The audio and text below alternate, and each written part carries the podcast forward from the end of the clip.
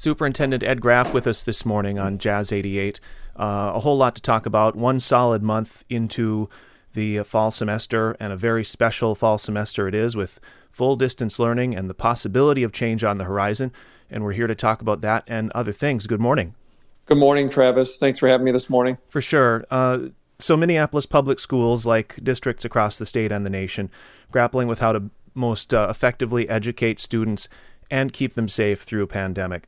And uh, it's possible that that uh, those factors could be changing as we look at different numbers coming in from the experts. And so I'd love to hear your take on how MPS will be making those decisions in the near term. We know that when we started this school year, we signaled clearly that we were going to be in distance learning and we would remain in that phase, I guess, of our, our work of the five phases to safe learning through the month of September. And we also acknowledge that any changes we would need to make would require us, you know, at least a, a lead time of two to six weeks. We are now just needing the, the time to to understand what that looks like from a student's perspective, from a parent's perspective, as well from our employees' uh, perspective and situation. So this Thursday, we met with our Safe Learning Advisory Committee and we previewed the MPS COVID dashboard, which was really a summary of key factors involved in making a complicated decision to move to a new phase of learning.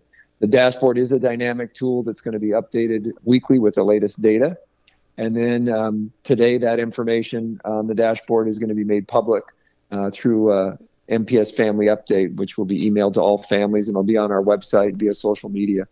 But again, the dashboard is really only one of the tools we'll be using to make a decision about moving through our phases.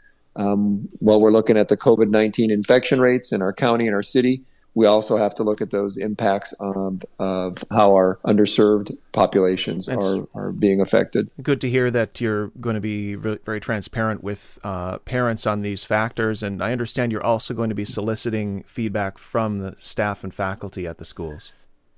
Yeah, we have uh, surveys that are going out probably on Monday that will be going out there to try and collect information about, you know, their level of comfort returning to their schools and classrooms in person. And really, it's essential. Um, I think there's also a risk that people are going to see that as, oh, we're, we're moving tomorrow. This is really for the purposes of planning, and we have to capture that information. We have some information that we uh, we're able to get from our families and from our staff in in uh, the summertime before we led up to the start of the school year, and we now need to revisit that and collect that information. So, really encourage everyone to respond within the stated timelines as we put that information out there on Monday. We need to know your thoughts. And once that information's in place, I assume you, your staff, and the school board will be uh, reviewing it and possibly taking action on it. Yeah, I mean, again, it's for planning purposes, so there'll there'll be a lot of internal work that will need to be done once we receive that information, and it's our intent to provide updates on a, regular basis to our school board. So we have our um, Board of Education Committee of the whole meeting on October 27th, and so we'll be spending some time talking about the status of things related to our um, our new dashboard and some of the feedback that we received. And so we want to, uh, again, try and provide that information on an ongoing basis, a regular basis to our students, uh, families, and our staff so that they understand our thinking. But certainly being mindful, again, of how this information changes um, very quickly and monitoring that. We're speaking with Superintendent Ed Graff of Minneapolis Public Schools. Um, hard to predict the future, but if a change was to be made from a, a, full distance learning mode to something more of a hybrid, what, what would be the soonest you would anticipate that would happen? Again, Travis, it's going to largely depend on the information that we have. You know, uh, the COVID rates, uh, the infection rates, uh, not only with the county but with the city. We also, um, you know, will be working with our advisory committee that we have we also have a regional uh, support team that we have to consult with from the Minnesota Department of Education. Mm-hmm. And, um, you know, so you're looking at anywhere from two to four weeks uh, for that transition. And we've signaled also that it's really important that we try and capture those uh, natural breaks. So, um, Monday, November 9th, our second quarter begins, you know, so looking at those dates as well as we've got um, transitions uh, after Thanksgiving break. Mm-hmm. So trying to find those natural transitions for families and give advance notice to our staff and students. Um, but really looking at the quarter semester opportunities as well.